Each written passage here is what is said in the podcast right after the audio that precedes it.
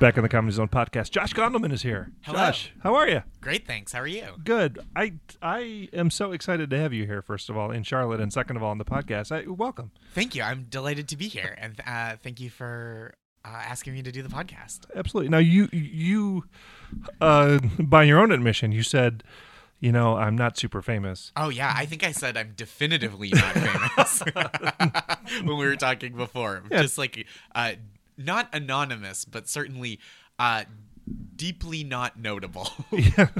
but people will know your work. Sometimes, yeah, people know Yeah. stuff I've worked on, which is nice. It's that's like a, a, a lovely privilege to have. Yeah, it, we played the uh, the intro music, or at least uh, the sting from the intro music to uh, last week tonight with John Oliver. You're one of the writers on that show. I am. You sounded surprised. No, I, yeah, I guess I guess I'm still like anything I do that's re- that I'm involved with that people remotely know about. I'm uh, I'm delighted Yeah. and, and a little bit uh, taken aback. Yeah. which is very nice. Now you were connected with John um, a little while back. You had done some stand up with him. Yeah, that I, that was after I'd started at the show though. It was Oh, after okay. my first year, so I did, but technically before I started writing. So I I came on as the uh, web producer was my title, and I wrote, I did all the digital content basically. So Okay. it was, you know, the social media channels, and then I would write little. Uh, video segments for John to do when we were going to be off for a week. So I'd write like three minute kind of in the style of the show, but just about dumb stuff like why, uh, like about pumpkin pie or just you, you know whatever nonsense. And so we we did. He would do those, and then after the first season, I moved over to do, primarily write for the show itself. Okay, And yeah. in between was when I, I did a few stand up dates with John. Yeah. It, it, now you you how did you get um, connected? I guess first um, with the show. So it, it's kind of like I think everyone gets these jobs in kind of a similar way, which is just like it's a lot of applying to these writing jobs, which is like producing sample materials and sending them in when they're looking for writers, and then it's a lot of like never hearing back, and then sometimes like, hey, we liked you, but we're uh, we're fully staffed right now, or we we like you, but we went in this direction, or you know, and so it was. I basically did. I had a couple years where I was applying here and there, and then in 2013, I I was I ended up with a, a manager and an agent that helped me get kind of get in the mix for more opportunities. So I applied for like 20 different shows, and it was mm-hmm. all different submission materials because it's all different requirements. And I did a little work for Billy on the Street over the summer, which was really exciting. That was kind of like my first nibble at like, oh, maybe this is going to work out. And then I got hired at Last Week Tonight for the digital job, and um, at, at the very beginning of 2014. Okay. Yeah. And you're still pretty young, right? You're uh, Uh, early 30s? Yeah. Does that sound okay? 31. Does that sound right? Does that sound right to you? Just checking. Yeah, uh, I'm 31. Okay. So, um, for those people, uh, I guess if you don't um, exactly understand what that's like, kind of, you know, to apply for writing jobs and to think, you know, I want to be right a writer on this uh, type of show. What leads you? What kind of damage do you need in your own personal life to to, to want to sort of, you know, go out of your way to subject yourself to that process? So it was actually a correction because I my personal life is very happy uh, and wonderful and and generally you know I, I don't have a, a, history of, of terrible trauma but it was a lot of doing stand up right so I started doing stand up when I was 19 Wow. and so it was years of kind of in Boston and then around New England and then touring a little bit around the country. And then I moved to New York in 2011 thinking that I'd kind of taken things to the end of the line as far as they were going to go in New England. I like there was hmm. there's kind of a chasm between where I was kind of a an established opening act around New England, and then nationally was open, you know, uh, a feature act, the the middle guy who does about a half an hour on a Yeah. three person show, and uh, and I just felt like there was kind of no way to to Evel Knievel that gap to headliner or, uh, without putting myself in a position to to accomplish more and Yeah. get better. So I moved to New York in 2011 and was able to kind of start around then like 2010 2011 I started being able to apply for things here and there and so it was the the writing job is kind of like a, a much more steady stable adult human way to live than just like being constantly on the road Yeah. which is nice. And and I was doing a lot of freelance writing too. That kind of helped me get in fighting shape. Like Mhm. I was doing magazine writing and Right. blogging and stuff. Yeah. Yeah. So when you w- uh, um, apply for this type of show? Like, is it? I mean, do you send uh, samples? Do you send? Is it kind of you know people kind of know who you are and they and they come see you? How, how does that process sometimes work? sometimes they know who you are sometimes they um sometimes they don't and sometimes they look at submissions blind so it's like they they put out a call to however sometimes it's all the way open right it'll just be on the website for the network and they'll go hey we have a writing position open which is rare but it, it happens i think colbert did that over the summer Yeah. and excuse me and uh and then other times they kind of go out to a few people specifically sometimes they go out to agents and managers and say who do you have and then you do a, you have a, a set amount of time to write a packet of sample materials tailored to imitate the show or in my case like almost anticipate what the show might be Yeah. because i applied before there was a show Yeah. so you do that and then oftentimes there will be a second round where you'll have a, a time sensitive uh, even more time sensitive so the first one you might have two weeks if you kind of catch on early and then the second one i think was like either a 24 or 48 hour turnaround Yeah. Yeah. Um, do you remember anything you wrote from that first? I I re- I do. I don't want to say too much. I don't think it can be. yeah. No, no, no. That's okay. I don't think they can reuse it, but I don't Yeah. want to say to say too much in case they Yeah, in case they- keep that close to their vest. But it was like it was the the idea. That, it seemed like they had a pretty firm idea of like they wanted to do both domestic and internationally focused political and policy stories, Mhm. and they wanted to explore things in a, a, way that was like both, you know, uh, the host John at the desk talking and like kind of more ambitious Yeah. produced projects. Yeah, and it, that was um it, uh, that kind of leads me, I guess, to is there a sense in the in the room? I mean, I know, like you know, um, you look at shows like The Daily Show. It- with Jon Stewart, and even even you know going back to Craig Kilborn, and Mhm. even to to uh, uh, uh, uh, With Trevor now? Trevor Noah now, the, the, the, a sense of the importance of kind of what's what's uh, what that show is, and kind of you know what it's doing on socially. So sort of the the social weight of what's happening with these shows. It's comedy, yes, and there's comedy mixed in, but what's happening with these shows is is is pretty important, I think, in the in the in the landscape of kind of what's going on in the country today. Well, uh, well, thank you. I mean, I, it's not something we, we really think about a lot. We just try to be, I mean, funny, obviously, because we're a comedy Yeah. show, and funny and interesting is kind of like the guiding parameters of what we're doing. So we're we're not setting out to be like, well, today, you know, it's it's Wednesday.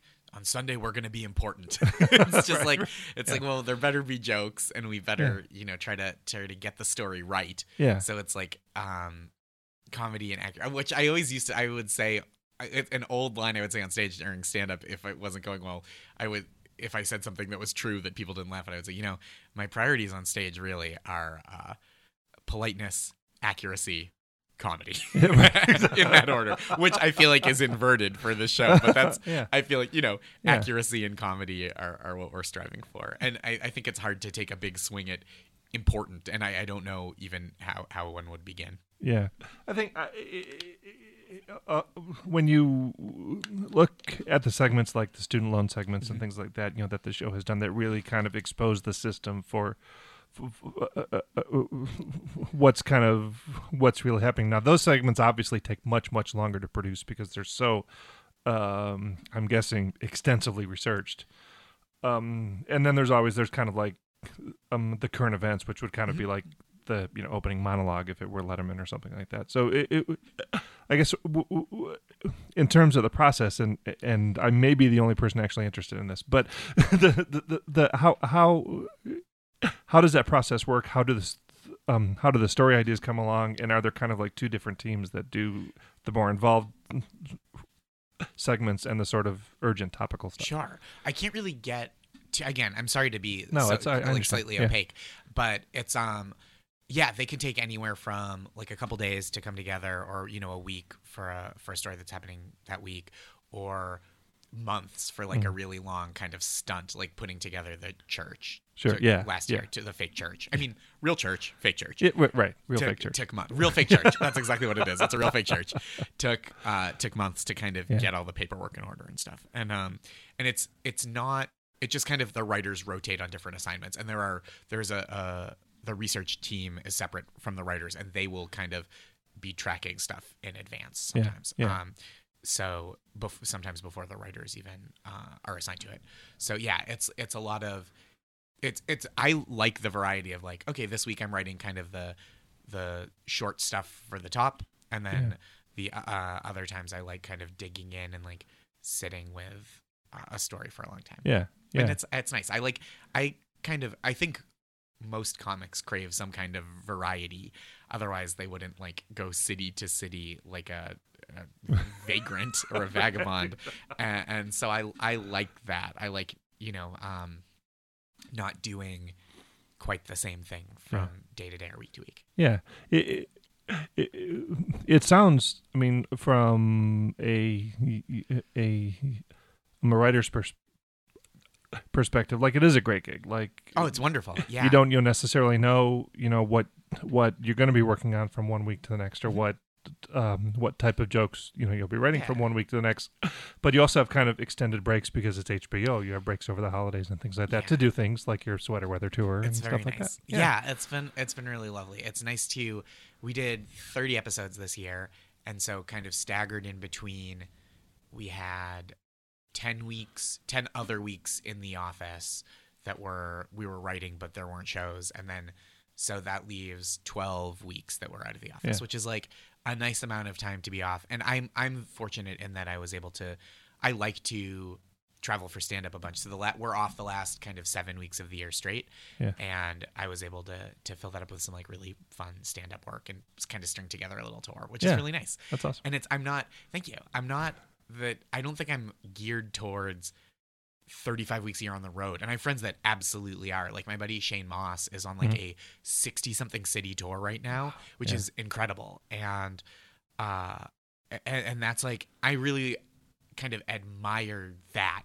And uh but I also I I don't think I, you know, I don't I don't think that I'm necessarily built for that. And part of it is I just like to be home with my fiance and Right. dog a lot of the time. So I love to go out, but I'm I like always love to come home too. Yeah.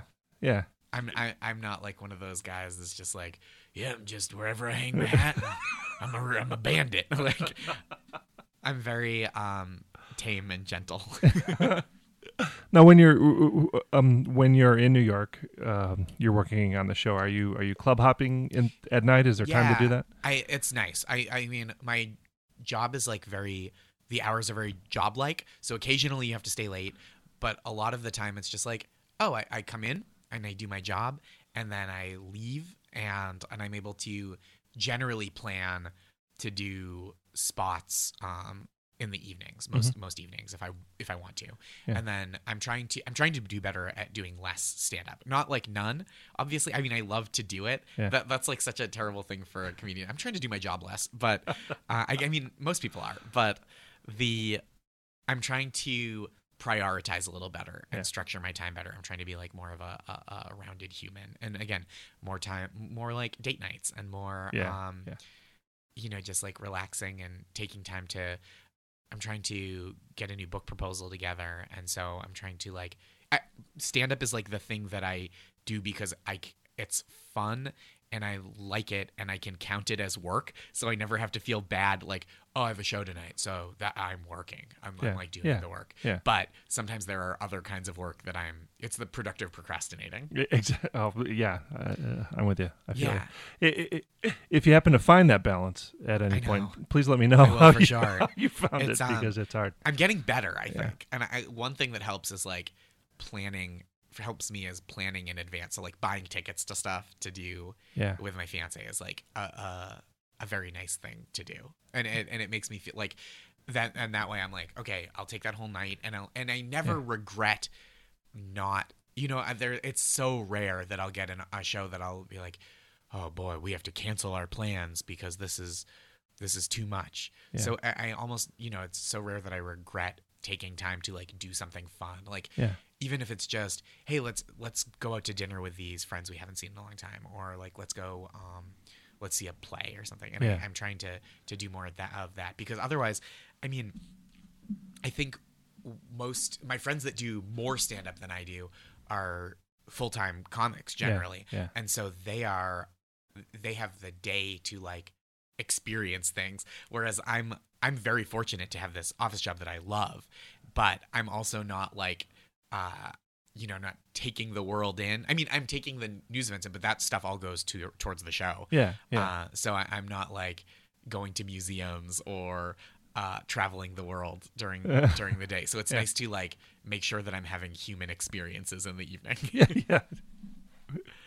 For um, example, you're here in Charlotte, but you're not. You know, like you said, you were in Asheville uh, Yeah. Saturday night, um, in Charlotte on Sunday night. So you've been in town. You mentioned for about maybe two, two and a half hours. Yeah. You probably haven't seen a whole lot. You saw the I condo and you've seen the club, I've and seen- that's but yeah. and, yeah. and it's been that's that's very nice too but i mean even just the idea of like i went to a coffee shop in asheville this morning and sat for a couple hours and it was like a new place that i hadn't been and i drove which i don't get to do when i'm you know i live in Yeah. brooklyn and i take a like cabs i don't have long di- i've been taking a, like oh this is a, different than what i do every day so it's nice and kind of helps me clear the cobwebs out Sure. a- and re- remember that like the world isn't just the um five square mile area that I see most of the time. right, right, right. So it's nice. I mean, even just like the I saw a there was a sign at the um uh at the coffee shop this morning that said it, there was just like a one person bathroom and it just said all gender bathroom and I was like, "Oh yeah, this is North Carolina. That's like Yeah. kind of a big deal." yeah, Uh, so like that, it just like to kind of like experience things. I'd be like, oh right, this is like real for people. It's not just like something Yeah. that's on the on the news. Is, Yeah. is like a a helpful human experience. it is so silly. very The- the- silly. The, whole bath, Well, I the said whole bathroom I, thing here. I might I, I said it on Friday when I was in Chapel Hill. I, I opened my set by going, you know, I'm going to do a whole set, and then as an homage to your governor, I'm going to stay and do an additional set after you guys have decided you don't want me to do another set anymore. That's great. Thank you. it, it, it, it, it, it's it, just don't get me started. It's just it's so silly. And it, it, it, it- you guys uh, at at, at mm, this week tonight may have been the hardest of all the shows. You guys were the hardest. You know, you guys railed against Trump from the very beginning. Although John did take partial credit for what's happened No, I don't think he did. I think I mean there was that one Well, blame, Daily I Show- guess, Daily maybe, Show yeah. clip for when he was yeah. um from when he was hosting, and th- that Yeah. was that was years ago. That was that was years ago. That yeah, was, um, when it was still cute. yeah. August August of Yeah. 2013. Yeah, uh, but, uh, but the issue though, and I think uh, you, I think you guys uh, said this on the show that the Trump supporters are not watching this week tonight. Yeah, They're I guess. not- I mean, I don't know. I imagine the breakdown is Yeah. mostly not Trump supporters. I I, I don't know if I if I were a Trump person, and this isn't this is no um slight against any kind of person, but if I were a person who was voting for Trump, I feel like the show might have been hard to stomach for like the last eight to ten months. yeah, yeah. But but important stuff, and and and Oh. and, and I mean, even though it didn't, it didn't, uh, it didn't take. Yeah, I mean it's hard it's hard to feel important, which is again not the goal, but it's hard to feel important when you spend 10 months going like, "Man, this guy's a monster." And Yeah. then people go, "Yeah, this monster is my guy." So it's like certainly objectively unimportant what we do. So you're you're in in um in New York. Uh, who are you who are you hanging out with? What kind of comics are you? Oh, are you man. kind of palling around with? I I like to try to play all the different kinds of venues. So I'm like really um excited to like so I like kind of the alternative Brooklyny scene. Like so it's it's really a privilege and a thrill to get to, you know, I'm doing uh not this week, but in December, uh, December 12th, I'm doing Wyatt Cenac's show right. and yeah. that and uh, which is great and it's Uh-huh. so much fun called Night Train in uh, Gowanus, which in Brooklyn, and then uh, I'm doing or this week even I'm doing Tuesday night I'm doing a show called Pulitzer Surprises, which I'm really excited about, and it's like your set is kind of your Pulitzer submission. That's the hook of it. Oh, that's awesome. So it's like kind of one through line, Yeah. and then on and that's in uh, Parks in Park Slope in Brooklyn, and then. Uh, which is like kind of a, an uh, at Union Hall is like an alternative venue. It's like a little underneath a bar, seats about hundred, and then I'm doing um, two spots at Stand Up New York on Thursday eh, on the Upper West Side. So it's like I like to kind of do all the different stuff, Yeah. and, and there are just like so many wonderful comedians at pretty much every show Yeah. that I get to do that it's like, oh man, it's fun to watch and hang out, and it's just like really lovely. And I'm bringing my friend Robert Dean, who's super funny, is coming out uh, and doing some of the tour dates with me too. Yeah. he's a he's like tremendously funny. That's awesome. Yeah, Yeah. thank you. Yeah, fun. I, I, I, your, your. I was thinking as I was doing a little kind of, I guess, not a super deep dive into your background because I was, I was somewhat familiar, but, Mhm. but it, you're, I believe, you're the first uh, Peabody Award winner that we've had on our Thank you. on our on our podcast. So I- that's fun. Thank you. Yeah, I can take only minimal credit for that, but it what's cool about that is Yeah. that when when a show wins or like a, a I think a film wins too, um, the whole staff wins the Peabody. Yeah. So that's and I which I call I say Peabody because I'm from the North Shore of Massachusetts where there's a town spelled the same as Peabody but pronounced Peabody. So I say it no, it's like I feel like such a dirt bag in the office where I go, "Oh, we won the Peabody." And people are like, "What is that, you towny moron?" And I'm like, "Oh yeah, I guess there's a different way to say that." Um, which is so funny. But yeah, it's like I mean, it's like it's nice. It's it's Yeah. it's very exciting to be a part of something that people know and enjoy. Yeah. And I think starting in stand up and uh, you starting in stand up you it takes a long time to get to that point for some people. For me it certainly did. Um you know, it's it's just nice to like work on something and have it be uh, be seen by people Yeah. Yeah. which is nice. I mean, like I work very hard on my stand up too, and so I'm so excited to take it out, even for like 100, 200 people a night. It's great. And then I did uh, a television set this um, this year for the first time, so it was like, oh, these this stuff that I've worked on, I, I get to share it, and Yeah, that's like the yeah. the greatest thrill of it is to know like, oh, somebody was watching that. yeah. Yeah. That was your uh, Conan set, right? Earlier. Yeah, I this year? did Conan in March, which was wonderful. It was was, great, It yeah. couldn't. Thank you. It couldn't have been a more delightful experience. Yeah. Uh, it was really lovely. the The crowd was great.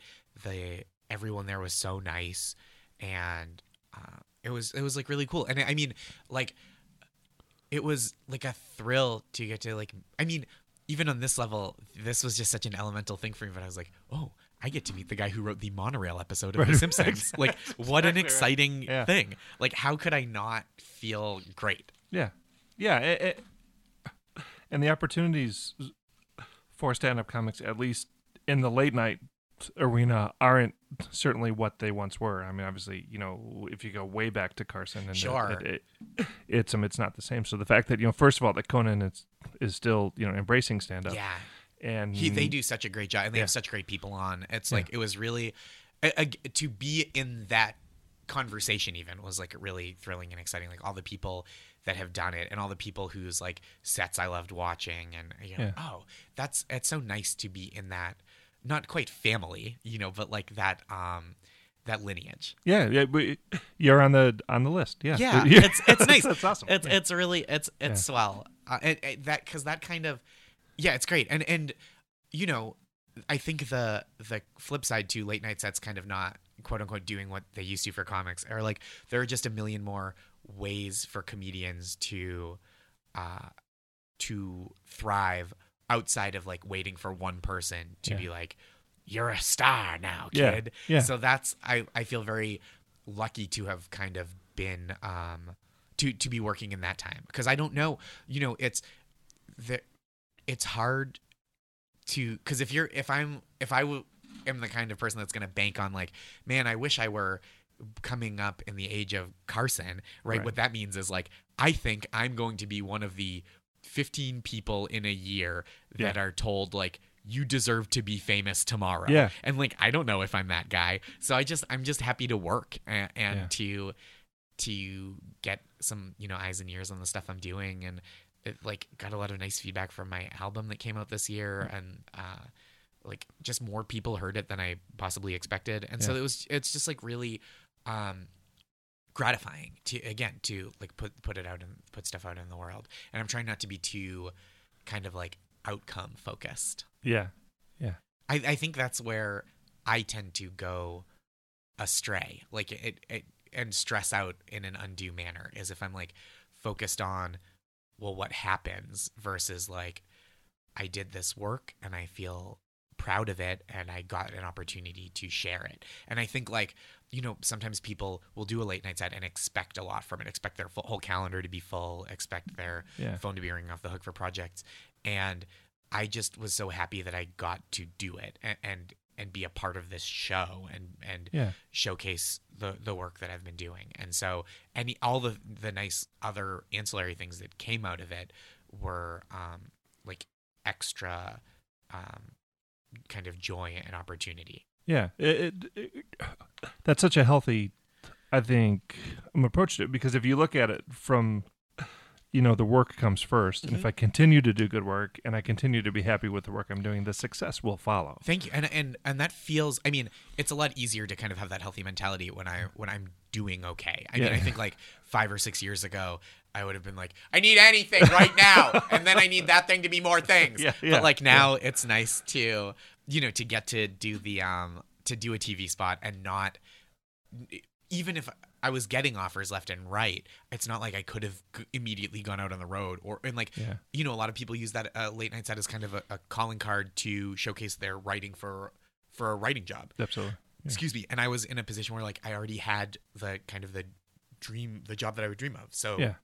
it's it all was it was just like extra um excitement and and uh, an opportunity. So uh, and yeah, and I think I go in and out of feeling work focused, and occasionally I'll be like, "But I, but I want this now." Yeah, But- yeah. But, like most of the time, I try to be very centered, and that's it's like the advice I give to newer comics. It's just like do the work and then put it where people can see it, and Yeah. and like those are the two most important things.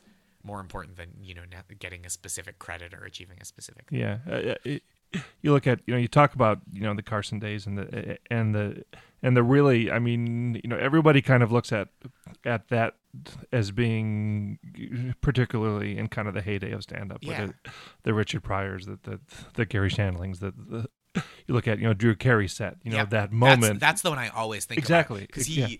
I mean, killer set. Yeah. and people don't remember. I think that only know him. Same with kind of like even Steve Harvey and Ellen. You like lose sight like because they became. Yeah. They don't. They haven't done stand up really. Or Drew, uh, Drew Carey has been out on the road a little bit, but like. You, you lose sight there because they're celebrities now, Yeah. but you lose sight that they got to that point by being just like absolutely Yeah. devastating comics. Yeah, yeah, a- a- and and you know the Drew Carey thing. It, it, it changed. I mean, he says it. You know himself. He still tears up when he talks about it. You know it, that it, it. I mean that moment. If you go back and watch the clip when Yeah. Johnny, you know, gestures him Mhm. over to the seat, and he's like, "Me?" It's like, Yeah. no, dummy, the guy behind you." Yeah. it's, it, it, it's such a pure moment, and it's such a great moment. It's really but, wonderful. But uh, that kind of stuff doesn't really happen anymore. But I that, mean, that- again, I think that's okay. It's Yeah. like because to me, there's and, and that was awesome that it did Yeah, it was yeah. great of Johnny to do. You know what I mean? Yeah. Like he had this power, and he, I think, seemed to exercise it in a lot of cases very benevolently. Yeah. A- And and that's a, a great thing to do for someone to like you know when you know with a, like just like a flick of your wrist, you've just made someone famous. Yeah. That that's like a you could just as easily not. You know, it takes it, it takes an uh, less effort to not go like, come here, and, Yeah, and. So that's really nice. But again, I there's also the solace of knowing I'm not. I, I'm not missing out on that one opportunity that's going to make my career. yeah. And, and but yeah, that Drew Carey story is the one you always hear. I've heard him talk about it on podcasts and stuff where he'll Yeah. go, "Yeah, I did the set, and then the next night I." They set up a showcase for me at the Improv in Hollywood, and every agent came to see me. And Yeah. I'm like, wow, that's Yeah. like, that's incredible Yeah. but it's it's also the same t- it's the same it's also the kind of new way of doing things is like you can build a podcast from the ground up and never have been on television and Mhm. and have a following or you could produce a web series like um is it Issa Rae Isare uh that became which was awkward black girl right that became Yeah. insecure on HBO Yep. or Broad City was very similar uh, Yeah. uh, in, I think in the the arc of it Yeah. going from web to television so like Yeah. to you get to make your work and then put it in front of people and kind of find an audience and not every good uh, fully realized piece of work will be rewarded in the same way but it's it's certainly in a lot of ways beats waiting around for someone to decide that you're ready to have a career Yeah, yeah. There, there's. Uh, I might do some teaching at a uh, broadcasting school here, and I, I was initially when they first brought me in, I was like, why would any anybody want to get into radio or television now? And Mhm. but then as I got to you know as I got to think about it and to talk to these students, I now think that there's no better time because I can make my own shit now. I don't have to wait, you know, to get noticed by somebody. I can start my own YouTube channel. I have my own network almost. Totally. And, it, there there are some times where I'm like, man, I wish somebody would just like, you know, like would happen 20 years ago. Someone would just throw a bunch of money at me to develop Yeah. something. But on the other hand, it's like if I, if I had an idea that I thought was really worth developing and a passion to to make it, Yeah. um, then I could start doing it cheaper and, and Yeah. on my own. Whereas like, you know, I don't. It's it's not like. If someone threw a bunch of money at me tomorrow, I would instantly have a good idea. like, Right, exactly. you know what I mean? I'm not. I'm at this moment. It's it's not like I'm. I, I work so hard at my job and at stand up and working. You know, I'm working on this book that that I'm trying to trying to finish. Uh, that I will. That it's that the idea of like, ooh, he he got a development deal from a network. It's like, okay, but that doesn't mean it will be good. Like maybe Right. if I had the the drive to have been working on something and like producing it, or at very least like kind of plotting it out and being ready to do it cheaply, like that maybe speaks higher for my own investment in the project. Yeah, yeah, yeah. Well, if it happens, Yeah, that's you and it. I will go out. We'll we'll we'll make it. We'll do something right now. Yes. on our on our iPhones and and we'll have it on YouTube in 15 Yeah. minutes, and it'll be great. But that said, if anyone wants to give me a quarter of a million dollars to make a sitcom, exactly right. I will. Uh, I will accept your money graciously and without complaint. So, Josh, uh, uh, what's next for you? You mentioned a couple dates in New York. Your your, your sweater weather tour Yeah, continues. It does. the, uh, So I'm in kind of the Virginia, Northern Virginia. Uh, I don't know if they're all suburbs of DC, but n- near the DC area of Virginia. Um, next weekend for a few dates, and then the following weekend I'm going Austin to Oklahoma City to Minneapolis, and then kind of the last leg of the tour is um, the uh, New Year's Eve weekend in Burlington, Vermont. nice. Yeah, and Yeah. then I, and then sorry, I don't mean to keep listing. I'm doing Sketchfest No, in yeah. San Francisco, uh, January 28th. I'm doing uh, co-headlining two shows with Rhea Butcher, who's awesome. Oh yeah, she's yeah, great. that'll yeah. be so fun, and doing another show during during the day, and then um, headlining the Bell House in Brooklyn on um, January 22nd. Wow, so busy calendar. Yeah, I, I like to keep busy, and I'm I'm back in the office in early January too. So it's like, uh, I'll, that's why one of the reasons why it slows down. And also now, kind of halfway into this tour, I'm like, oh, I really like this, and now I remember why I like to have a job too. like, I'm excited. You know, I'm so excited to be in Charlotte and so excited to go home. But like, I I did a little FaceTime with uh with uh, my fiance and uh, and the dog this morning, and was like, oh, Yeah, I missed that yeah, yeah. but it's I I'm I am not used to being around on the weekends because I work Wednesday through Sunday. So I'm not used to like sleeping in on a weekend and going out to brunch. So I Yeah. I don't I just feel like I'm missing their company. I don't feel like I'm missing or we're not like out of routine. yeah, Which is, yeah, so yeah, yeah. I'm excited to to see them again. That makes sense. I, uh, uh, um, I meant to quickly ask you um, about your Twitter account. Oh, sure. Uh, um, well, the the, the um, Seinfeld Today account is no longer really kind of active. yeah, it's right? pretty it's pretty passive. I miss it. I- Yeah, yeah. It's, we just Jack Moore, yeah. who's the co-author, is like, uh, he's now writing on sitcoms in L.A. and so he's pretty busy, and Yeah. our schedules just don't line, you know, line up. And I think Yeah. we're kind of keeping ideas for the work, especially topical ideas for like the work we're Yeah, doing. yeah. But, um, but that was really nice. It was it was really a fun run, and it's not, you know, if if it pops into one of our heads, it, it might still happen. Yeah. But I think we're kind of out of the habit. Well, and it's still worth uh, finding it and Oh, and just going back of- and scrolling through it. It's all- so great. It's, all still there. awesome. Thank you. Uh, uh, but your personal account, Yeah, uh, remind me J- at Josh Gondelman. at Josh Gondelman, um, G O N D E L Mm-hmm. Yep. M A N. I always spell it when people ask. I always spell it G O N D E L Man, which is how Method Man spells his name in the song Method Man. Uh, most people don't get that joke. That is just for me. That's one of my That's- personal bits for right myself. too. Uh, your um, pep talks. I Yeah. always see your tweets about a half an hour after you're like, I'm giving pep talks for the next Oh. five minutes, and then I miss it, and I, I- always want to reach out. But I always, I this is bad uh, to say out loud just because it, it's a bad precedent. But I always will if like somebody's like, "Hey man, I could use one." I always because if if somebody's like, "Oh man, this was three hours ago, but I'm I'm feeling sad now," it's like, who am I to be like, "Sorry, loser," you know? you missed it. It's yeah, I I feel much better just Yeah. doing it. It you know in each one, it's it's not. This is one place where I think I kind of have the benefit of not being a celebrity because I have a, a bunch of Twitter followers, but most of them just know me from like Twitter or they might know that I have a job, but they're like most familiar with me through Twitter and or through stand up. And so it's not like someone sees me on a show and follows like I don't get a lot of like stick to jokes comedian because everybody that found me is like more or less into like the things that I do. Yeah. So it's not like I'm you know, I have friends that are sports writers and uh, sports uh, media personalities, and they get a lot of like stick to sports, and it's like if they try to say something political Yeah, or yeah. um, or like stick to whatever, and it's like everybody kind of knows that I like I write political comedy for work, and I do these pep talks, and uh, which is usually just on the road at night. I'll Yeah. I'll say like, hey, does anyone need to hear a kind word? Yeah. Um, and, and so I don't get a lot of like, what are you doing, you loser? Like Yeah. because the people that are following me kind of get what I'm about, Yeah. which is nice. Yeah.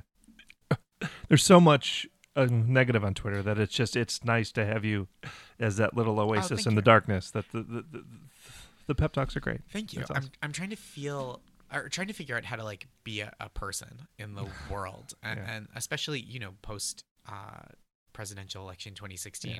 And I don't think that's like the big work, but it is the little stuff I can kind of do day to day to Yeah. like I don't know, just I think as keeping in mind the idea of being kind to people is like helpful to me and like what are the different ways in which I can accomplish that goal. Yeah. And that's you know one of them. Yeah.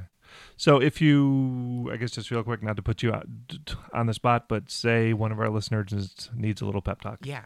feeling a little down today. I mean, I think the general one that I try to give is like, you're probably doing better than you realize, and things can be better than they are now. And those are like, I think, kind of generally across the board helpful things to hear.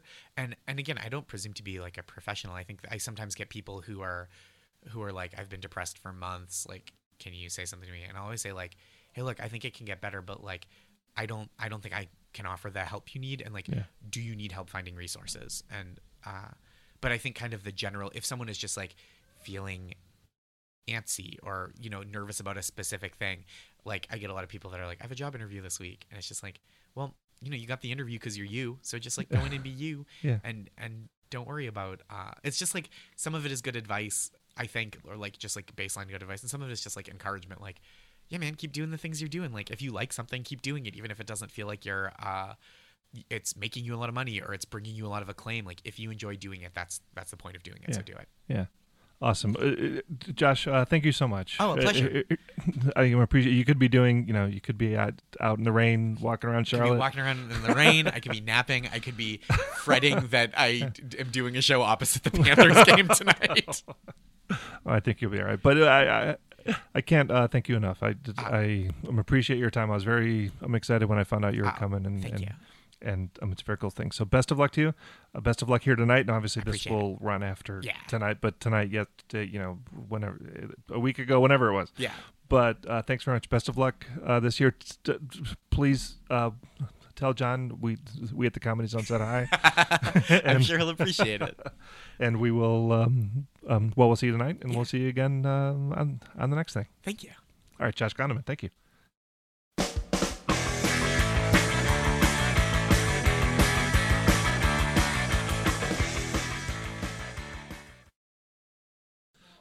Uh, Steve, uh, thank you so much. Uh, first No of all, for hanging out with us.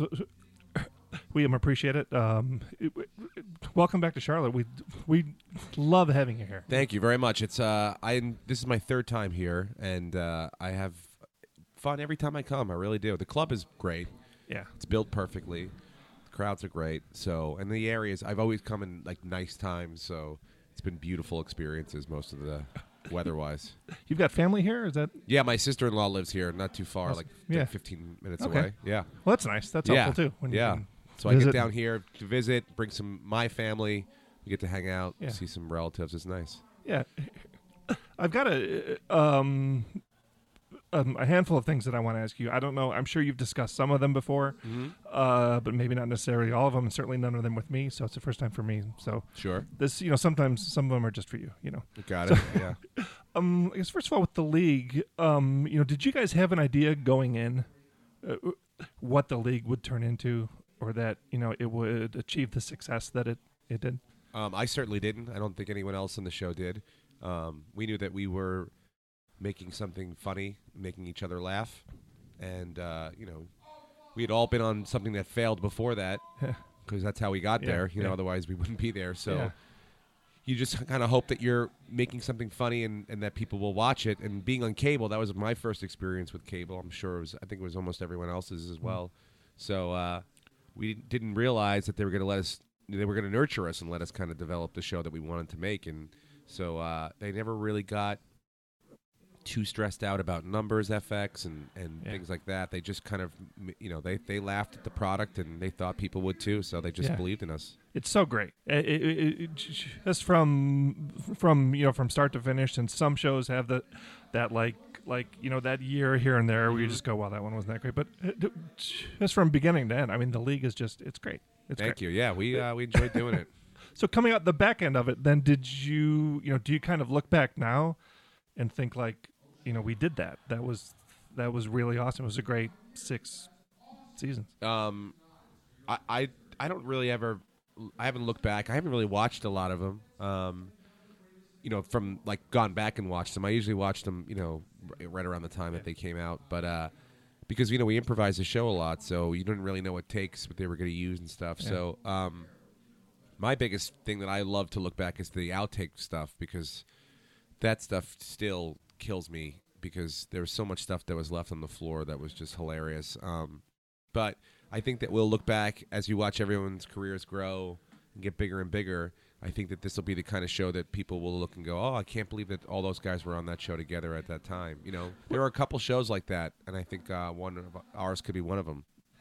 Well, I was actually uh, that was my next question. You look at what you know where the people you worked with, you know now even uh, uh, Paul and Mark certainly, Mhm. Kate and yourself and and and and, and Nick Kroll, Mm-hmm. uh, uh, everybody kind of Batako. What what's what's up with?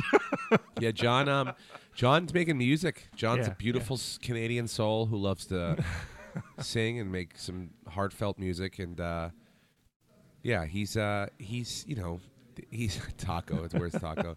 yeah, he's uh, yeah, that's what he wants to do right now. It's That's beautiful. awesome. Yeah, Yeah. yeah, yeah.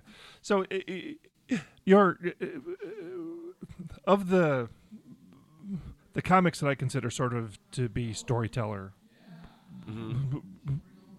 comedians. I kind of I lump you into the group with like Mike Birbiglia Mhm. and and and and people like that who are who are so good at that kind of storytelling. Uh, uh, did you? How did you? How do you sort of nurture that? How do you? How do you figure out for you what makes a good story and what and what does? Um, I kind of know when it when it when it happens. I know that something could be put together, or a couple weird things that would happen in a night that you can kind of figure out a through line throughout that. And then once you got the story, I, co- I go on stage and I try to just write jokes Mm. that you know the things that ha- around the things that happen. So the narrative is there almost, and then you just kind of fill it in with jokes. Yeah, yeah, So that's sort of how they're built. It takes a little bit of time. It's not like just writing a joke and then going up on stage and trying it. Yeah. I need like three, five minute chunks. You know, Y- it- it- there's how do you how do you work that stuff out? I mean, there I are bomb a lot because if people aren't into the story, then they're just going to check out. Yeah. and- but I still have to finish the bit. yeah, So, um, I did. Um, um, I got called up to do a guest set here, and I have a story about uh, passing a kidney stone, uh huh. and it's like you know six or seven minutes, and I think it's pretty solid, but it was just the wrong environment. You know, in a guest set, it was just absolutely the wrong environment, and it went okay. I got it, it- but, coming off the stage, the first thing I thought I thought of was, well, you know, okay, lesson learned. This was not the place to tell a six minute story about Yeah. passing a kidney stone. Yeah. Uh, it- but, if you, you know, other than I mean, like you know, you're working enough so that you know you can put stuff up in kind of in longer form. But if you're, um, if you're working stuff out, you know, during the week and kind of you know club hopping and things like that, where where you might only have a five, six, or seven minute. I usually get about window. 15 minute sets. I'll usually okay. do 15 minute sets. Yeah. That kind of gives me enough time to work out a story or two or you know a couple beats Mm. if I just abbreviate a story. If I want to work on like a couple jokes within the story, I may not tell the whole thing. I'll just kind of like cliff note it a little bit Yeah. and then uh, work out the jokes specifically where I want them to go. Um, but yeah, for me, like that's it- it works in reverse though because like the Tonight Show and things like that were never really good venues for me because you know you got like you know four and a half minutes. So Right. unless I told one story and then you're risking like if they're not into it, then you're just gonna really bomb. Yeah, yeah. You know. So uh, that was never really good. I needed more time. So do you find yourself then, you know, working up stuff specifically for instances like that, where where you might go on the Tonight Show instead of Yeah, I'll write together like like just a couple like jokes, like you know, like thirty second jokes. Um, I can do those once in a while, but they're not like what I enjoy doing the most. yeah, yeah, yeah. You have a line t- towards the end of your of your act where it's almost I don't want to necessarily call it a throwaway, but you kind of mention it in the middle of something, Mhm. and I'm not going to say what the line is because I don't want to I don't want to wheeze your gig, but the the, the, the, the it, it's a it's a reference to the 9/11 stuff. Mhm.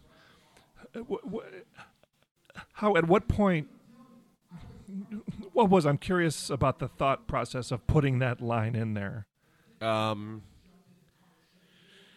I just figured I was well. The story, this that the incident that uh th- that the story I was telling that I put the line in happened in February, like almost like a year ago okay now. So um, I'm trying to think. Like, I probably started telling the story in July. So you know, you tell it like four or five times, and then you realize as you just like are ri- almost like writing the dialogue in your head. You know, I meet up with my friends, and they, you know, it's something what they wouldn't believe me, and it just made sense. Yeah, So I, the yeah. first time I did it, it just made. You know, it, it's a, you know, like ten percent of the audience, maybe not even. Right. Some people don't even get it. It's, that's why it's sort of like a throwaway line. yeah Um.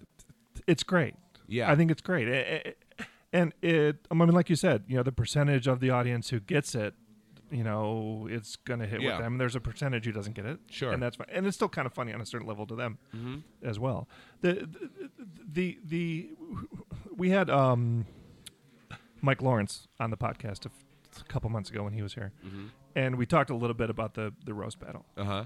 and um, and your name came up, and Mike gave you a lot of credit for Mhm. for you know what you did at the roast battle, and it, it, I'm curious. d- You must have had a sense going in that you were going to get hammered pretty well, hmm because there's no, I mean, there's nothing off limits in those in those roast battles apparently. Yeah. Um, so d- d- d- was that was that part of the process for you? Yeah, that was the only reason I into did that? it. Yeah, I've never Yeah. done a roast battle before that. Yeah. I've judged the show a couple times. Yeah. Um, but I just figured, you know, I'll probably who knows, I'll maybe get paired up against a friend. They'll we'll work it out. Yeah. You know, and then when I got paired up against Sam, I didn't know Sam, and then, you know, Sam is a very funny comic, and he, uh, you know, I think he took it very seriously as like almost like a job for him to defend New York City, which Yeah. really kind of threw him off a little bit. He was Yeah. he was you know I was fine, bad, whatever, but he was much better, and um, I feel bad for him because he could have probably done a lot better if he Mm. just didn't take it so. He took it seriously, and that's a you know you do take it seriously, but but he took yeah. it very like personally, and so um, yeah. I mean, I'll uh, I wouldn't. I, I wasn't going in it to win it. Yeah. I really, I really wasn't. I had Radiohead tickets on Sunday, so I never had no plans to be yeah at the finals at all. I told Comedy Central when I signed on to do it that I wouldn't. Yeah. Um, yeah, so I was yeah. That's the only reason I did it. Yeah, yeah. I thought I, I didn't feel like I was going to have like a, a second career as a, you know, a slash roast joke writer, That's right, you cutting. and- You know, like you and Jeff Ross Yeah. on tour together. instead of just telling stories, I'm going to start yeah. doing this now. Yeah, I, I, I was just trying to put some stuff behind me. You know, yeah. I thought you handled that whole thing absolutely perfectly. well, Wi- uh, I could have done a little better, but you know, it, it didn't really matter. I was sort of yeah, yeah, but you owned it. I mean, you didn't. You didn't Yeah. make excuses. You didn't. sure. What else am I going to do? You know, w- w- But there's a lot of examples out there of people who make mistakes and people who do stupid shit, and then they do well. You know, that's the information I was given. You know, So- Yeah, one of so them's the president yeah, of the United States right exactly. now. Uh, uh, it, it, how it, is it tempting? I feel like there's two there's two there's two types of comics right now. There's type of comics who go, you know, oh, having you know having this guy as president is the best thing that ever happened to a comic. And then there's kind of another group that goes, it's it's not it doesn't feel like you know i mean certainly we all have a responsibility to speak out but but does it feel right to you to to not right but does it feel i mean there's not a lot there's really not a lot funny about kind of you know what's mm-hmm. happening right now Yeah. i mean there is funny Yeah, it's a serious Yeah. matter that this guy is in charge of a lot of stuff that he probably shouldn't be in charge of. yeah Um, now he also tweets a lot, and that's where a lot of comedians spend a lot of their time. So, you know, they're gonna they're gonna say a lot of stuff about him, and they're gonna continue to you know, which is good. yeah Whether it's funny or whether they're just saying this guy's a moron, um, I think a light needs to be shined on it. And uh, but for me, I'm not going to go out on stage and try to you know rip the audience apart because it only works one or two ways. Either you, all your audience knows that they're there for you and they're you know what your views are and that they're going to you know be listening to like pretty much on the same side, Yeah. or you're going to rip the audience apart for the most part. yeah And now you have to either sit there and have a debate for an hour and hope that it's funny, yeah you know, or or you know you're just going to be done. yeah You know, you have half the audience is not going to listen to you anymore. So yeah I do what I want on Twitter and stuff like that, or but you know when I'm on stage is a different thing. yeah But I'll still call, you know, I'll still make reference that, I'm not going to pretend that I don't feel the way I feel. yeah is it harder now is it harder now to be to be a comic than it was five years ago even Yeah, because you got like five jobs now. yeah You got to have your podcast. You got to have your Twitter thing. You're going to have all your social media stuff. You got to have, you know, this. 15 years ago was like you just got on stage every night. You try to make as many people laugh as you could, and you hope someone gave you a development deal. you know, now it's like you. I know friends that are like yeah like 25 years old that are like comedians that are like running a business. You know, Yeah, they have yeah. like this all this branding shit going on. It's crazy. Yeah, th- th- th- that like Twitter accounts are getting. Remember, like shit, my dad said mm-hmm. got a show, which you know, admittedly didn't last very long, but Yeah, but a Twitter account got a, a deal for yeah. People get writing jobs off of it's, Twitter. It's crazy, yeah. craziness. So what what is um? I know you and Mark are doing a uh, podcast together, um, Uh, where where you talk about books, right? Just me. Oh, just you. I'm sorry. Yeah, I yeah, thought yeah. M- No. Mark was. I saw something about that Mark was involved, but that was just the he first was one. he was uh, Okay. first ep like the first I did a, one episode with Bert and Ari and then um, Mark was like the first one I released. Okay, I'm sorry. I thought it was, No, I, no, I no thought it was the two of you together. Yeah. No, uh, yeah, we um, that was the first episode. Uh, so the podcast is called "Hear Me This Book" with Steve Mm-hmm. Rannazzisi. I don't read many books, or I haven't read as many books as I should have read. So I'll have smart, funny people on that will talk to me about the books Yeah. I should have read. And you did the Notebook with Mark. we did the? Notebook, Yeah. yes, so which very beautiful. Two grown men talking about love, and uh, it was it was lovely. Mark's a sensitive dude, and, and you know what? Deep down inside, I am too. We've connected a lot on like, like, I think I've cried in front of him. so uh, when he told me he's a big reader, but he told me he wanted to do the Notebook, I was really excited. I was like, Yeah. this will be fun. So Yeah. it was great. yeah. Have you done the, the the is it the time traveler's wife or are you considering? I think that's another Nicholas Sparks book. Uh, we have not done that, but if anyone's interested, I'm all Apparently- ears. At some point in the and I haven't seen the movie, but people have told me about it. Where there's a woman who's pregnant Mhm. and and the child is the fetus can travel through time. Mhm. So, and I've always wondered if it's like like one second sh- she's pregnant and then just and then like that, that, that I don't know how that works. No. don't- I can't imagine. no, I don't. I can't either. So, so I'm curious if you do that, send me a tweet. And we'll, I will. because I need to know how that, and I won't read or see it myself. so, um, so what is next? What is next for you? Um, I'm gonna have my transition sex change starting soon. Oh, congratulations! Get that process That's- going. Yeah, good. good. Um, no, I did uh, an episode of Curb Your Enthusiasm. Um, I'm writing a show with Ari Shaffir once he gets back from his little tour mental thing he's on by himself in Europe. Um, and uh, and this comedy tour that I'm doing now too. So Awesome. Yeah. and reading scripts for these new shows. We'll see. Awesome. Maybe Yeah. something will I'll like something. Yeah. We'll see. Yeah. Yeah. Well, eh, I think I, I, I, I, think, and I'm sure I'm not, I'm, not alone. Where, where you know, keep working, keep doing stuff. Yeah, thank you. I, I, I, I really love what you do. Appreciate I think you're, I think you're great, and you're just one of the really nice guys too. You know, we get Thank a lot you. of people in here, and and and um, I appreciate. You know, we we I think we both kind of jumped through a couple of hoops to make this thing happen, Yes. and I appreciate it. No, no, no, not at all. I, through. the mental fucking lapses that I have. I um appreciate just you know getting you and you know your willingness to talk. We we, we um I used to produce um a podcast for an organization. Um, I won't mention the name, but it rhymes with uh, uh, um, snorting booze. And um, you came in and Yep. and and um did you know their podcast, and you didn't have to do that, and and and I appreciate it No worries, very very man. much. So you've always you've always been great the past three times or so you've been through here. and Thank you, man. Thanks for I having look- me. Absolutely. Um, I look forward to seeing you again, and we'll we'll see you again. Absolutely. Um, enjoy your show here. You're on in like five minutes. So- Yep. Thanks, guys. All right, Steve. Thank you. Comedy Zone podcast. Welcome back to the show, Steve Lemme, Kevin Heffernan. Hi. How are you Hi. guys? What's up? It's uh, great to have you guys here. You guys haven't been back in a couple Stepping years, I think. out. It was uh Nice catch. was it 2013 or 2012? I'm not sure. It's been a while. Yeah, I feel like it was about three years ago. I Yeah, met you maybe guys three, at four years the ago. at a TV station when you came through that I Okay. used to work at, Okay. Okay. and uh, we, we yeah, I feel like it was like 2013. Yeah. I think last time you were here. What made you select Joe Jackson as your Um, theme song? Stepping Out. Is the is the podcast called Stepping Out? It is not. No, it's With just Joe the uh, Jackson? Comedy Zone podcast. Okay. But um, I had it. I have it here on a on a thing like a playback box, and I just needed something that kind of came in nice and easy. And Boom, and that was it. That's why. Boom, Yeah, and I have all a she couple of wrote. his. Wait here, hold on. There you Okay. go. More Joe Uh-huh. Jackson. Well, so, yeah. There you go. The other, the normal co-host, Will and Sammy Joe, Yeah. hate hate my music selection. Oh, they do. Yeah, they hate them. They hate 'em. Sunday papers. The kids don't appreciate Joe Uh, Jackson. wait, You one could more. read it in the sun. One more.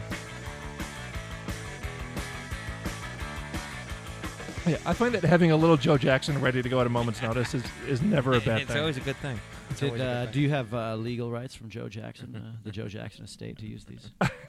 sure. Nah, screw it. Yeah. Ah, Screw fuck it. 'em. I think isn't he dead? I think he's dead, isn't he? Uh, I Is don't he? know. Is no, he? I I, haven't say he's heard. dead. We if may have to he- look I that feel like JJ's still alive. Oh, double J, Double J J, two. Double J. So uh, I need to ask you guys a lot of excitement about Super Troopers 2. Yeah. Yeah. What can it, can we break a little news on the podcast? Yeah, let's break some what's news. what's Yeah. new about uh, Super Troopers 2? Um, it's uh, in the can. It's done. It's shot. It's edited. We handed it into the studio, and um, now we're just waiting for a release date. And uh, in the meantime, we're just doing a little bit of music. awesome. Um, we have a, uh, our friends, the Eagles of Death Metal, are recording the the uh, the score. That's They're, awesome. they're no Joe Jackson, but well, uh, you know really who it they is. are doing a cover of Sunday Papers. But we've been in the studio for a couple weeks with them, and uh, and so you know we're at the mercy of the Fox studio now. They're going to tell us when the date is.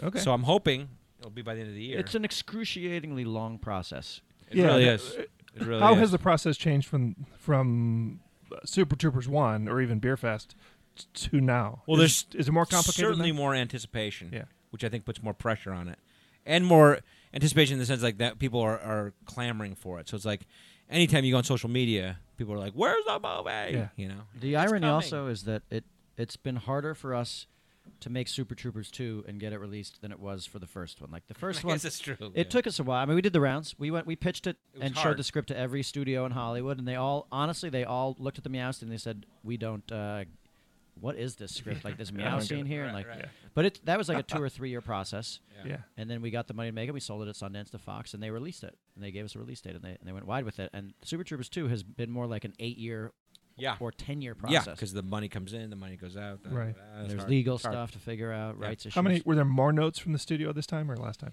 No, they were very uninvolved. They were. Uh, Really? I mean, they they were kind of like uh, we. The original deal we made with them was just basically a, a release deal. So like we we make the whole movie ourselves, and then they distribute it. And uh, so they haven't they haven't really been involved at all. No, I mean the first one also there was no involvement because we made that independently and they bought it. Yeah, Uh, and then we did reshoot the ending scene. Based and, on their uh, recommendation. Yeah, and they they, movie, they wanted the stoners from the, the opening scene of Super Troopers 2. They wanted uh, Super Troopers. They wanted them to be in the ending scene, so we called them Yeah. back. Yeah. That was the only involvement they had creatively. But for this one, Nothing. nothing. Yeah, Huh. Is it? I mean, obviously, you know, being in theaters, you know, is still having a movie released in the theater is still a big deal. is there more kind of anticipation, at least from the business end of it, to you know showing up on someplace like Netflix or Amazon or someplace yeah. like that? I mean, I think there is. I think there is. I mean, I think, but I don't know. It's it's really an underdog movie, you know. And I think I think um, it was so hard to get the second one made, and even the studio was like, "We don't know if you guys have real fans out there." And like, yeah, we'll show you we have real fans, and then we did. You know, we raised the money for it. So I don't know. I mean, I, I think it's just getting it into the theaters is going to be the big momentous moment. Yeah, and then the way it goes now is that uh, you know Fox because they're distributing, they have they have deals with people, and they've uh, uh, majorly strong uh, um channels to getting to people. So like Mhm. you pre-sell places like Netflix and HBO and Comedy Central, and so uh, you know a lot of the money for the advertising budget comes from those pre-sales. Yeah, yeah. Mm. When was you guys last hour? You guys did an hour. Oh, last hour special. Yeah. Um, yeah, we did one. Uh, uh, it came out what? It came out last November. the on Comedy Central. Comedy Central. Yeah. Yeah. we did one last November, and That's then Below the prior Belt? to that, Yes, yeah, it was right. called Okay. Below the Belt, and then we shot it in Denver, and then uh, prior to that was about mm, two years earlier. We did San Francisco. We did a special on Netflix called Fat Man Little Boy. Yeah. So we've Right. had two of them, and so the one that we're doing this weekend I- I- at Charlotte is the um, kind of a new show, Awesome. and okay. we're getting ready to to figure out how to shoot Yeah. that now. So We are uh, between shows on Saturday night. If you can hear, there's a little bit more Yeah. commotion outside. I think There's they little just hubbub out opened there. up the doors. But Yeah. wait, you're. I really like how you guys um, uh, work out the mechanics and kind of you know you both come out, and then one of you leaves, and then you both do something, and then another the other one leaves. It, how much it feels it could be like that whole process could be kind of clunky, but you guys really have kind of worked it out so that it just feels very natural throughout the because it's a different structure wise it's you know it's a different show i think than comedy Yeah. um, audiences are used to because usually there's an opener and then there's a feature and then there's the headline. You guys come out, you know, eight minutes after the lights go down. You guys are out. Yeah. and- yeah. How do you? How much time did you did you figure, or you know, how much time did it take for you guys to kind of figure out the mechanics?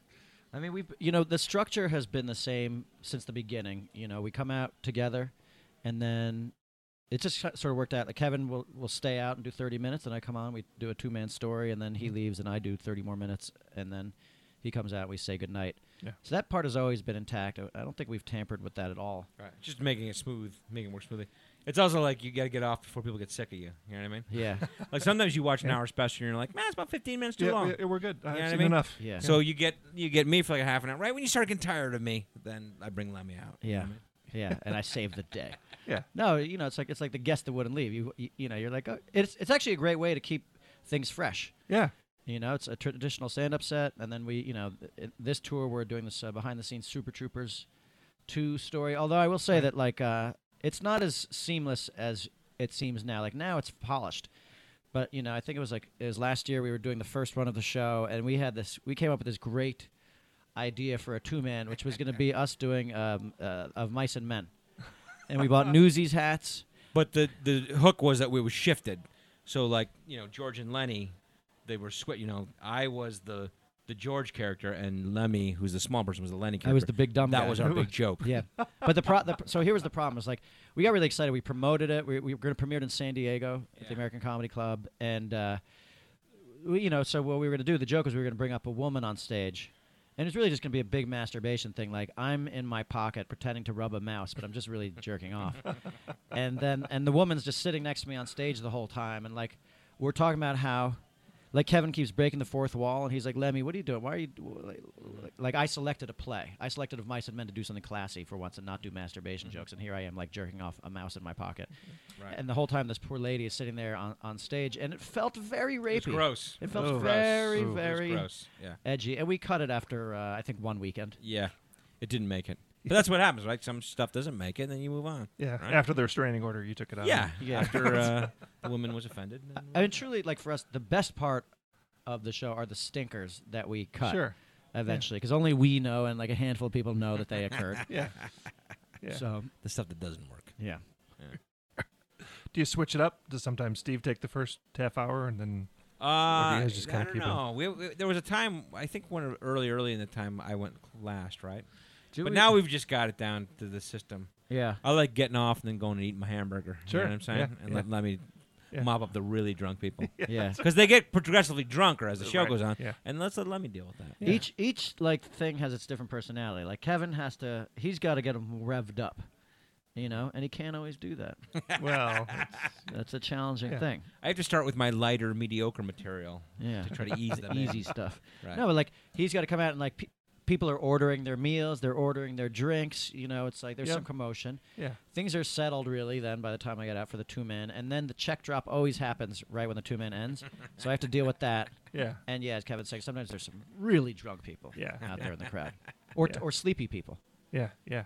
The the um, I was talking with a local comic uh, before you guys came out, and uh, we compared you guys a little bit to the Sklar brothers. I mean, obviously you're clearly not twins, but you have that same sort of chemistry.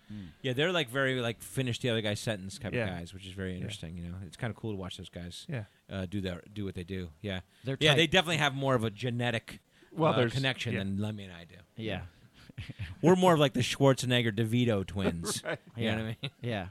Which is funny because like that means I'm the DeVito. Right, Right, And right. I'm And the he's Schwarzenegger. Schwarzenegger. That's right. That's right. I'm Schwarzenegger. Yeah. Guys, how long have you guys been doing this together? Uh, the stand-up. Uh, like six years. I think. I mean, Broken Lizard was seven- 2009 and 2010. Yeah, seven years. Then we went on the road Okay. together. Yeah, seven years.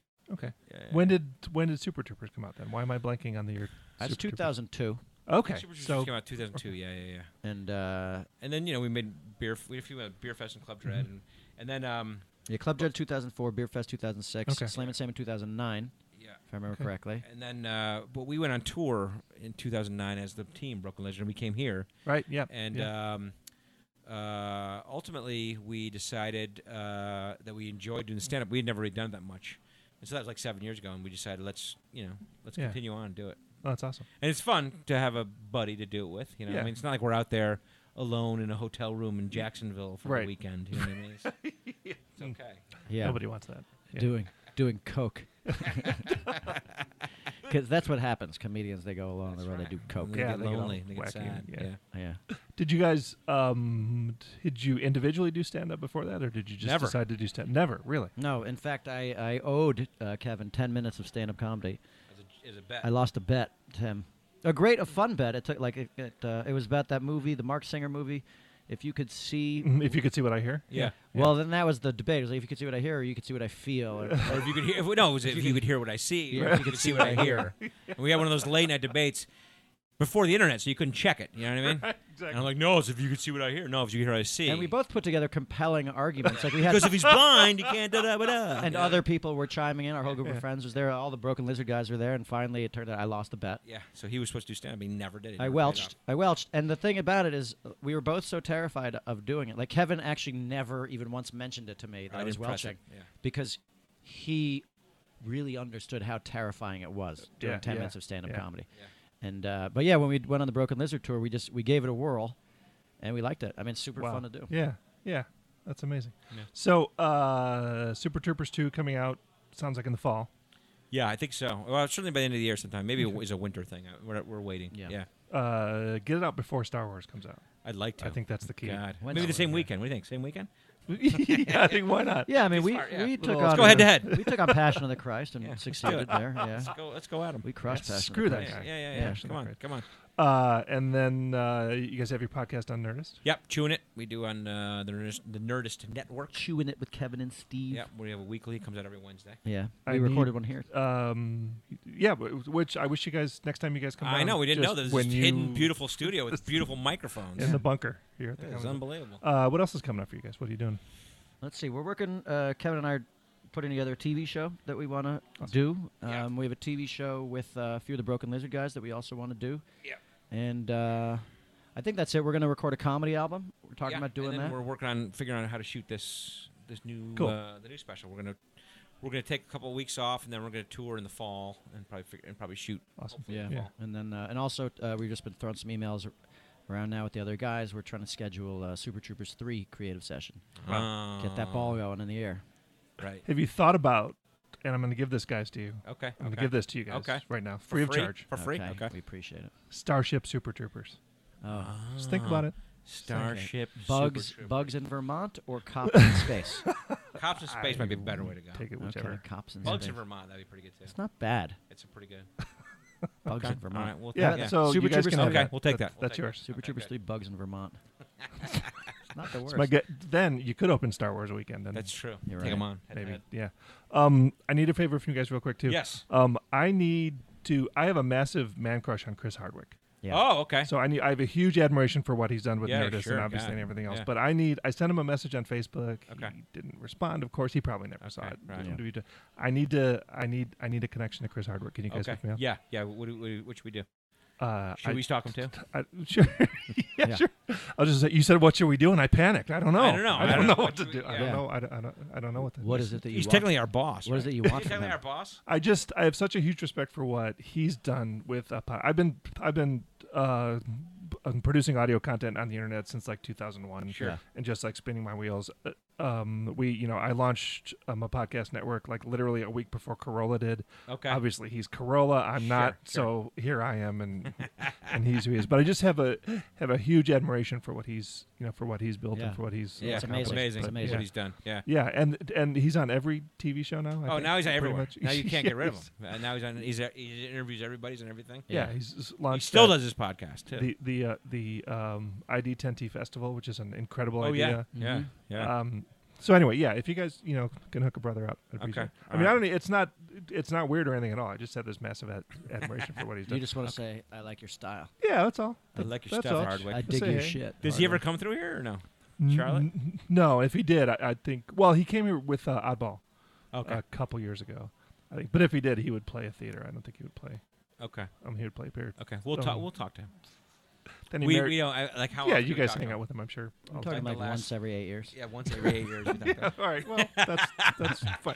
Hey, it's closer than I've gotten so far. Yeah. Um, then he married into the Hearst family. You got to admire. I that. know it. Good for him, man. You got to And admire. he sold his Nerdist company to Legendary for like a crap load of money too. yeah. So So, hey, he's fine. he's Yeah. doing all right. He'd be all right. Anyway, yeah. be all So tell Chris I said hi in I eight will. years when you talk I to will. him. I Okay. will. Cool. Uh, Steve Lemme, Kevin Heffernan, thank you so much for Thank hanging you. out. Thank I you. appreciate it. You guys have another show. Um, um, b- um, we gotta we gotta let you go, but I appreciate Okay. you guys coming Thank and you. Uh, hanging out with us between shows, and um, Thank you. Yeah. Can't wait for Super Troopers too. It's good. It's gonna be good. Us, us either. You'll like and uh, we'll see you guys when you come out. Thank Awesome. you. Back Thank you. show. Thanks, guys.